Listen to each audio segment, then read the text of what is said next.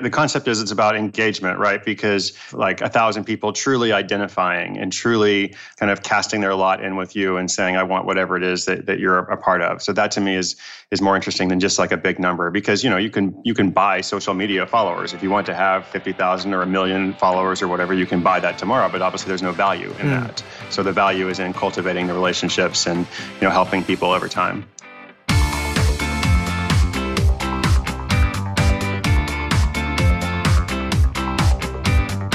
You're listening to the Business of Thought Leadership with Nicky Billou and Michael Palmer. Welcome to another episode of the podcast, The Business of Thought Leadership. I'm your co host, Nicky Billou. And I'm the other co host, Michael Palmer. And boy, are we thrilled and excited to share today's episode with you because our guest is none other than the living legend himself, New York Times best-selling author Chris Guillebeau. Hello, Chris. Hello, guys. Thank you so much. Yeah, it's great to have you on the show. We awesome, are like, yeah, we're super excited to have you on the show, my man. You awesome. know, one of the things that I really, really admire about you, Chris, is that you've had this daily practice of writing a thousand words a day since March 2008. Tell us about that. How'd you come to, to take that on? Yes, well, you're very kind to say I'm a living legend. I don't think anybody's ever said that before. so I'll have, to, I'll have to put that on my LinkedIn profile. Uh, as for a thousand words a day, well, you know, when I got started started blogging, I knew I wanted to write. I knew I eventually wanted to write a book, and I didn't know like what that process involved and everything associated with publishing.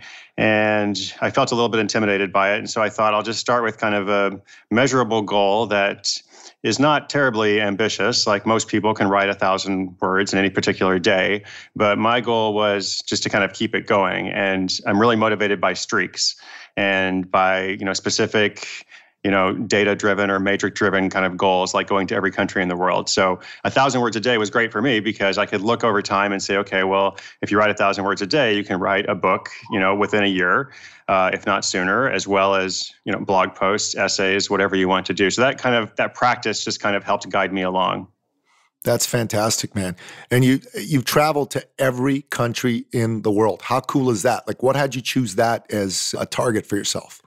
Yeah, thanks. Well, just kind of just kind of another, you know, crazy idea that was in my head and I've noticed like when you have a crazy idea in your head and you can't you can't stop thinking about it, you should probably do something about it. Like it's there for a reason. And so for me, I love to travel. I spent 4 years living in West Africa as an aid worker and I just kept kept traveling to Asia and Europe and other places and before I knew it, you know, I had I had this goal of going to 100 countries and I got you know started getting closer to that. I was still you know, maybe 27 28 years old. And that's when i thought like let's set a real challenge. You know let's go to every country in the world. And so you know i started started that challenge or that process around the same time i started the blog. So started writing you know daily in 2008 uh, on my 30th birthday and started pursuing that quest. And then you know fulfilled that quest five years later but i'm still still writing now it's it's a remarkable audience that you've built, and you're a multi New York Times bestselling author as well, which is remarkable in itself to be a New York Times bestselling author. You're two times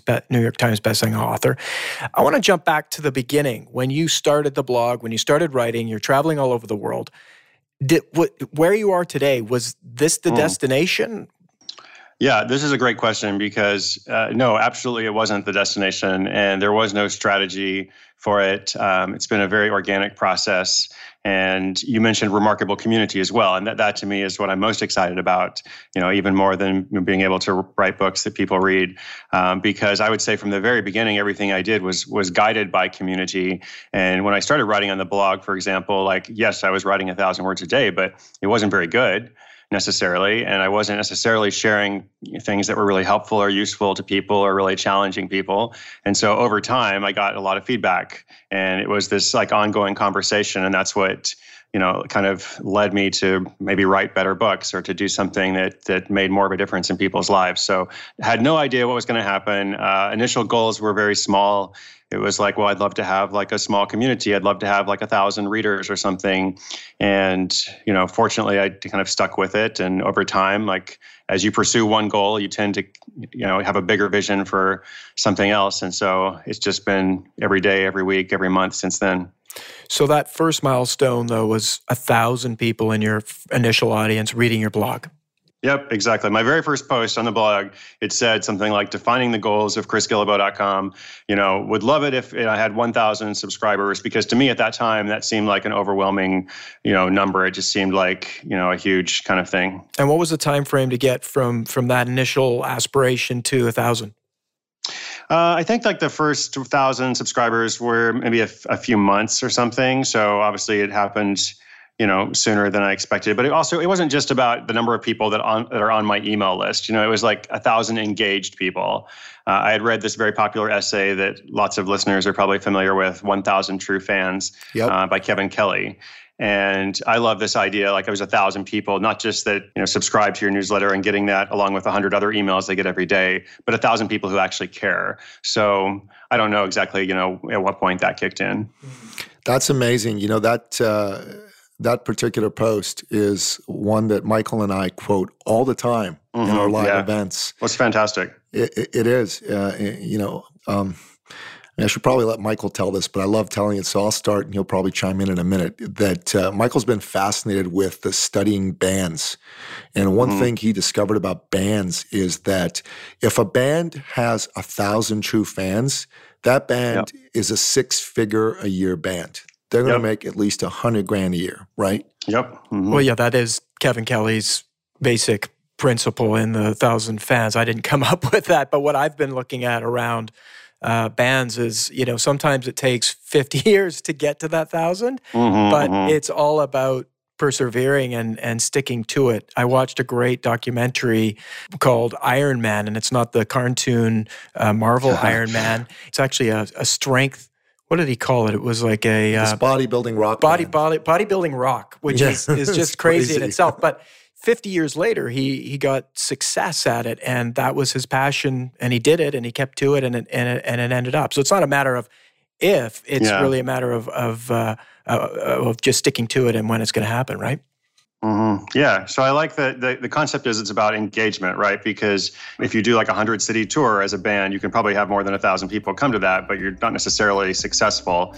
So the aspect of like a thousand people truly identifying and truly kind of casting their lot in with you and saying, I want whatever it is that, that you're a part of. So that to me is is more interesting than just like a big number because, you know, you can you can buy social media followers. If you want to have 50,000 or a million followers or whatever, you can buy that tomorrow, but obviously there's no value in mm. that So the value is in cultivating the relationships and you know helping people over time. That's brilliant. Absolutely brilliant. It's funny as as you were sharing this with us, I was kind of looking at Michael going, yeah, we, we got goals like that. We want to have like, you know, a thousand, ten thousand, a hundred thousand subscribers. I think we've gone over the thousand mark right now, but uh, it, it's fantastic to be able to to get to those additional milestones. The next question I have for you, Chris, you know, the name of this podcast is The Business of Thought mm-hmm. Leadership. Mm-hmm. You're clearly a thought leader and one who's got some thoughts that I happen to really like. And I'm, I'm following some of your work and I'm going to be reading all your books in the next little while. I love the title of your latest one, Born for This. I think that's fantastic. But could you just explain for our listener how you've taken your thought leadership and commercialized it, and then perhaps give our listeners some advice on things they could do to commercialize their own thought leadership. Yep, absolutely. So I am an entrepreneur. You know, I'm I'm interested in sharing with as many people as possible, and I, I do a lot of work for free. Uh, but of course, you know, I'm pro pro business as well. So uh, something that that helped a lot with me is when, when I first started doing that writing, and I was sharing about travel and my own history of starting different businesses and things. I noticed that there was this subset of people who were really interested in all of the details and the logistics and the behind the scenes. And that's the kind of stuff that I wasn't necessarily sharing all the time on the blog because lots of people just didn't care. But for those who did care, I realized I, I can kind of, you know, go off on a different direction here and create you know products and resources and services for those people and kind of serve that market while at the same time you know kind of reaching potentially a larger number of people with all of the free content. So uh, one of the things i did I, I, wrote a lot about travel hacking how i was able to, to go to all these different countries without spending a lot of money uh, using frequent flyer miles and other strategies. And so i created a service called travel hacking cartel uh, which was a membership site. And uh, we've had more than 20000 people go through that program.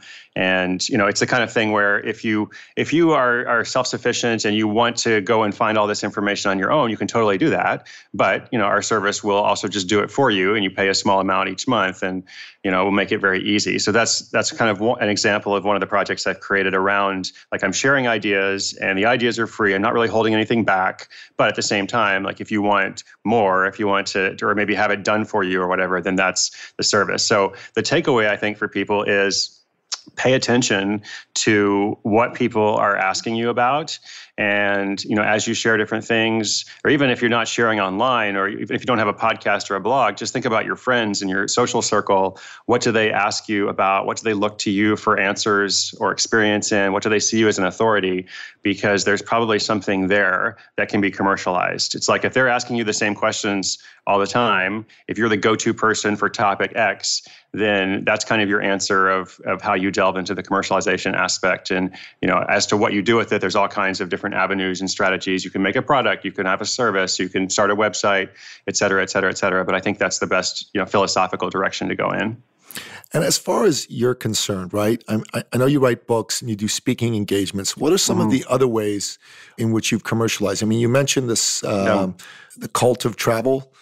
Cult of travel cartel, yeah. Car- cartel, yeah, yeah, yeah. yeah. travel cartel. I love that. That's Another membership site. Makes me think That's of the right. uh, uh, the ep- uh, of the TV series Narcos. Right now, when you say the word cartel, right, right. but but that's powerful, right? It's a membership sure, type sure. site. What what are some of the other thoughts that you've had in terms of commercializing your message and your reach? Sure, sure. Yeah, I haven't started a cult yet, but maybe that, will come next. next. Um, yeah. So, I mean, I actually, actually am fortunate in that I, I, I, do fairly well as an author. Like writing books for me is not um, a lot. Of, a lot of authors kind of write books as a you know business card for something else, or the book is like a lead generation for some other program. But I actually really, really like write, writing books, and and like I have really kind of focused on that a lot. I've built relationships with my publishers, not just in the U.S. and Canada, but all over the world. Um, I mean, my books are in, in lots of different languages. And so I've, I tried to like support that process and support that ecosystem. So probably about half of my revenue comes through through traditional publishing. And the other half is through like, like digital products and services like the Travel Hacking Cartel. Um, I had a business called Unconventional Guides for a while, which I still have, but I haven't really been focusing on it very much. So right now it's bringing a little bit of passive income, which is nice. Um, but I'm kind of gearing up to do another sort of membership site, another thing that's that's focused on helping people start a side hustle, uh, start start some kind of business without necessarily quitting their job. So that's my next focus. But I would say for the past ten years, in one way or another, you know, I've been creating products, services, different offers uh, to help people with entrepreneurship or with travel or both you know, really uh, resonates a couple of things that you have said. And the big word that stands out is relationship. You build relationships mm. with your community, you're building relationships with your partners like publishers. You know, there's a lot of people you could be building relationships with. Sure. How do you decide where you're going to put your time and energy? Yeah, I don't know if I've been super tactical about it. I've, I've just, um, I, I, wrote a blog post a long time ago for my good friends at copyblogger.com, and it, it, was something about how like preaching to the choir is a good thing. You know, you often hear like, oh, you're just preaching to the choir, like you have to expand your audience. For me, I've been very much focused on like I, I have this message. I'm not an evangelist. I'm not necessarily trying to convince anybody of anything, uh, but I do think I'm offering something that some people identify with. And so my focus has been like, you know, value essentially, it's, it's one of these overused business words, but value just means helping people. And so I have tried to be helpful and I have tried to help people see the world. I've tried to help them start little businesses or bigger businesses or otherwise, you know, have the courage to do something that they really believe in.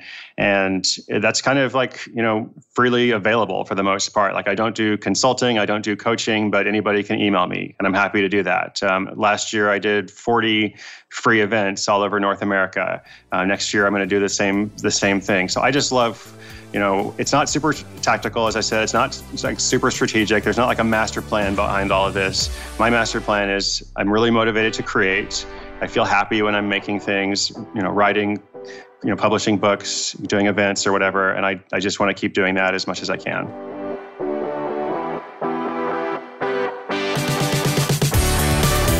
That's that's fantastic, and it's the, the value. The other word I was going to say was value. You're you're super valuable to your community, which is a big part of your success. Now, part of this podcast is really about inspiration and inspiring our listeners to mm. to do the great things that they were born to to make and do in their lives. What and, and part of what I really love hearing is those lucky breaks. You know, where you mm. it's like, whoa, that just happened. What, what yep. what's been some of yours? Yeah, um, I think that's great too because uh, you mentioned persistence is important, and I do agree. But I think we've all like had these lucky breaks. Uh, I'm going to go back like my lucky break, like long before publishing a blog or anything. Um, let's see. I, I mean, I, I, mentioned those years I spent in West Africa. That was age 22 to 26. That was very, very formative for me, and I I had no idea that what like some of the stuff that was happening was very unusual. At the time, it felt normal. Like I was in Liberia, I was in Sierra Leone right after these very long wow. civil wars there.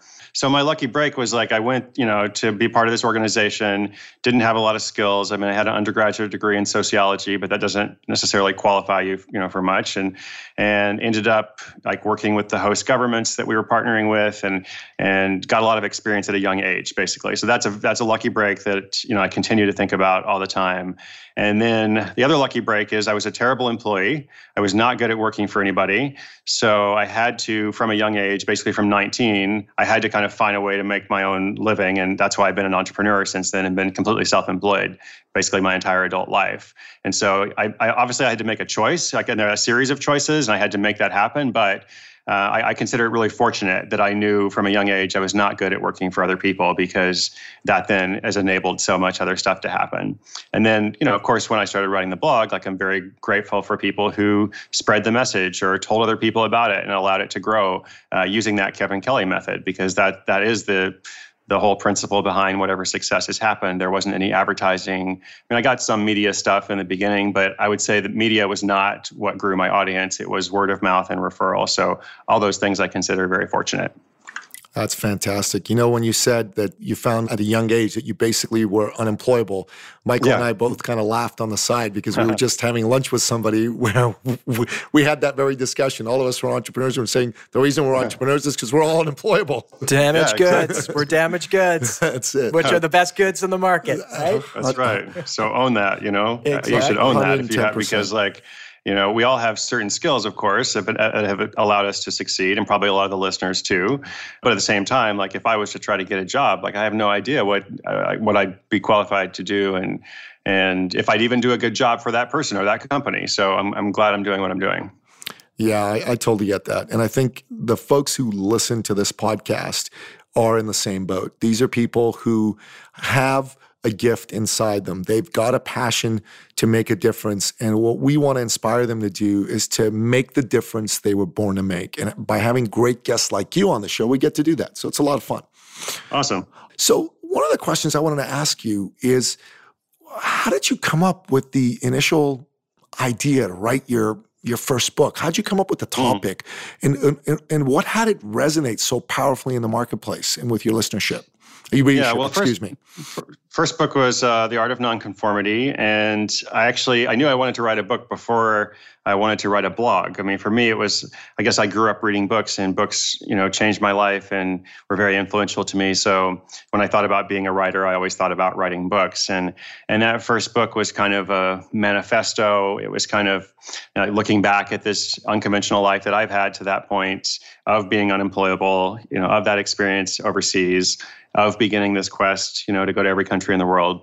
And just putting that together and offering hopefully not just a, biography of me because you know who cares about that but some kind of guidepost or roadmap for readers. And again not not in telling them what to do but maybe providing them with some viable alternatives or at least showing them like there's other people in the world who think the way that you do, who see the world in the way that you are. If you're unemployable, you're not the only one, or if you're a misfit or an introvert or, you know, whatever the thing is. So for me, it was very much about like affirmation, first of all, and then second of all, practical tools. And you know, somehow I kind of put that all together, and we called it the Art of Nonconformity, which was the same title as the blog. And then you know that book came out, and I did a, a tour to every state in the U.S. and to every province in Canada. And you know, all along the way, I'm just kind of you know telling the story and, and recruiting readers. And and a lot of those people are still with me now what seven or eight years later which you know is Amazing. is fantastic and wonderful. That's great. What what tell us about that tour because that's really uh-huh. interesting. I mean you went all over the all over north america. How yeah. did you how did you even start about going about that well, it was it was kind of like the crazy idea to go to every country in the world. It was like I, you know, the first book is coming out. Like this is a big thing for me. I'm really excited, and I want to do a tour and because that's what I do. I travel, like I'm going to every country in the world. So, you know, why not go and meet readers? And then my publisher wasn't very excited about it because they were kind of like, well, we don't have money, you know, for that. Like maybe you can do an event in New York and maybe in your hometown of Portland. And I was like, well, that's great, but you know, I have readers like all over the place and they're not just concentrated in these two cities. So eventually I was like, I'm going to do my own tour. I'm going to call it the Unconventional Book Tour. I'm going to work together with my readers, you know, to find venues, bookstores, co-working spaces, you know, incubators, wh- whatever, you know, like wherever can host us. And uh, at some point, I was like, well, I have to go big because I'm, you know, the whole story behind my narrative is going to every country in the world. So let's go to every state. And then once I have every state, I'm like, well, I have a lot of a lot of people up your way in Canada, so let's not leave them out. Let's go to every province. So that's kind of how it how it all came to be. And I think as audacious as it was, I think the story really helped it along because people saw that it wasn't the publisher doing it. It wasn't some corporate strategy.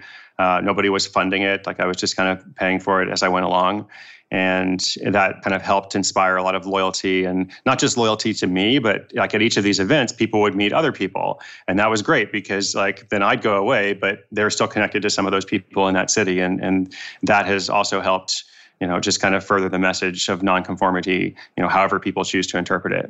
Wow. I love that. That's just a beautiful story. And you know what? I think uh, the sequel to that book ought to be The Art of Audacity because you certainly were audacious in making all this happen. It was fun, though. It was fun. Yeah, it sounds like it.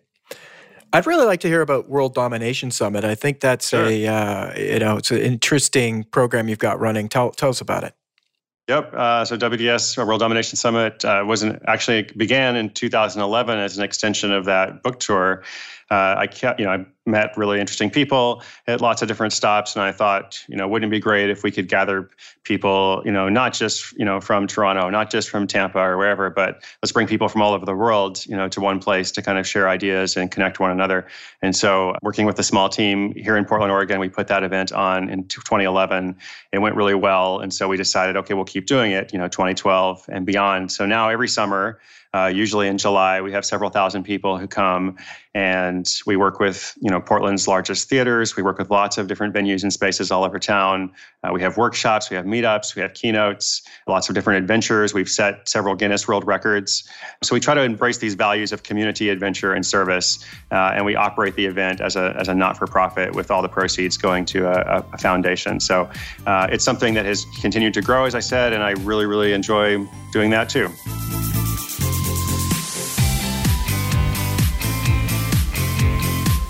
Wow. You, you, you, you create, you build, you create, you build, and I can really see this layering that you've you've created through your, your career here as, as a thought leader. I, am imagining you're not in some basement somewhere all by yourself doing it all yourself. And we like to talk about community and working with other people. Who have been sure. the influences for you in helping you put all of this stuff together? Sure, sure. Well, you know, in a lot of ways, I, I, I am kind of in a little bit of a cave, you know, working on some stuff because I am pretty introverted and and I, I kind of keep to myself, and I wouldn't be able to, you know, write books and things if I didn't kind of shut myself off for a while. So I do a lot of that on my own. But for things like the event, of course, like uh, you know, very fortunate to have a, a, great group of, of other volunteers who work on that. And th- that has just kind of come through the event, basically. So we started with, you know, five people, and uh, now there's a core team of, of 12 of us. But then when we actually put on the event, there's more than 100 local volunteers, you know, that come together to make that happen. So uh, otherwise, in terms of like partnerships, uh, I'm, I'm friends with lots of other authors, uh, lots of people that I admired when I was kind of coming up, uh, people like Gretchen Rubin or Jonathan Fields, uh, Seth Godin, you know, lot, lots of folks that you know. Uh, those people have been very helpful to me. They, they've kind of guided me along the way. And uh, I pretty much found that just about everybody is very approachable. And it's not just now, like now that I'm an author, but even from the very beginning, I felt that I could write to somebody and they would usually write me back. And it's just a good experience. That's Thank fantastic. So, Chris, who are some of the thought leaders whose work you follow right now? Who's mm. top of mind for you? Who uh, influences you today? Yeah, great, great, great question. Um, I just mentioned two of them uh, Jonathan Fields. Uh, wonderful guy. I don't know if you've had him on the podcast or not, but he's great. Not yet, but we'll get so, him. yeah, you should get him. His new book just out, just out this week, is called uh, "How to Live a Good Life." He's inspired me a lot. He's in New York City, and I also mentioned Gretchen. Uh, I've, I've, been learning about the podcast world as well, so you guys are far ahead of me. Uh, but I'll be starting my own podcast in a few months, so I've kind of been like investigating. Okay, you've got your that, first two guests, world? buddy. yeah, I know. I'm finally catching up to the world of uh, you know 20, 20, 2005 or something, but uh, I'm excited about about that. So so Gretchen also um, Gretchen Rubin has the Happier podcast, which has you know a, a jillion downloads a week, and and she's been very uh, very helpful to me. So I'm, paying attention to her, and some of the other uh, podcasts on Slate, the whole Slate network, uh, have been good. So otherwise, like thought leaders, like I, I understand the show's focused on thought leaders, so there's definitely a lot of people that I've learned from. But I would also just kind of point it back to my community and say that I probably learned the most just from people in my community who aren't necessarily known but you know they're they're responding to my posts they're sending emails you know i see them at all the different events or book tour stops and th- they really kind of inspire me to to do what i do and, and go on to the next thing I love it. That's absolutely fantastic. One of the things we like to do to close out the show is to ask our guest for their three expert action steps. What are the 3 mm-hmm. things that you want to leave the listener with so that he or she can take action on them right away in order okay. to make a difference in terms of the difference they want to make in the world that they were born to make is kind of our, our trademark tagline that we okay. use. Yeah, I like it. Uh, so first thing is uh, I'm a big fan of asking why. And, uh, you know, I've, from a young age, always been asking like why do we do this? Like even in a, in a kind of rebellious way like why am i expected to do this? Why should i you know go to school and complete these requirements? Why do i have to work this kind of job and do this sort of thing? And so even if it's not rebellious just just asking questions of yourself even like what do i want to do? Why do i want to do that? And if you understand your why i feel like you know figuring out the how is not that difficult.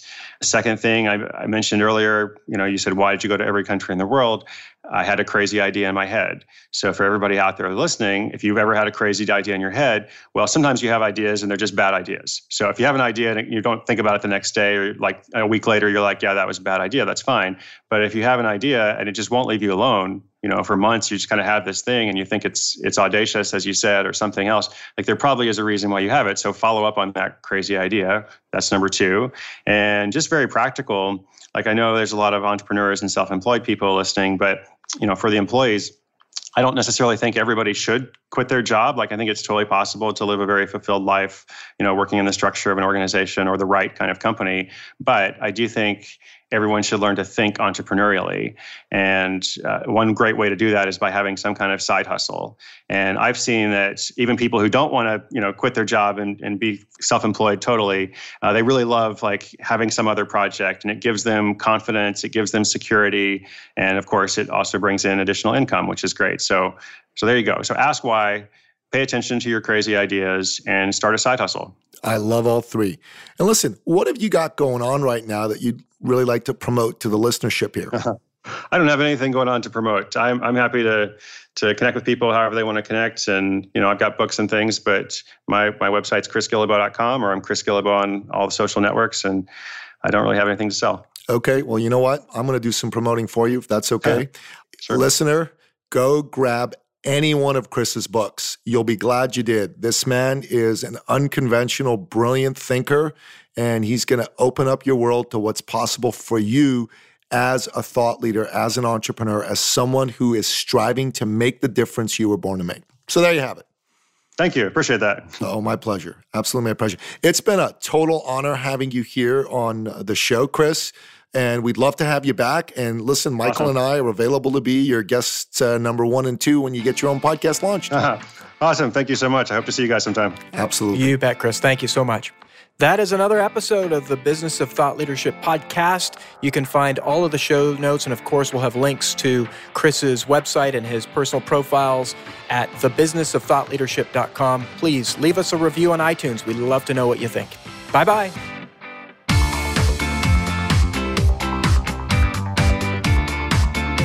You've been listening to the Business of Thought Leadership with Nicky Billou and Michael Palmer. For more information and to download the resources mentioned in this episode, please visit us at thebusinessofthoughtleadership.com. Thank you for listening.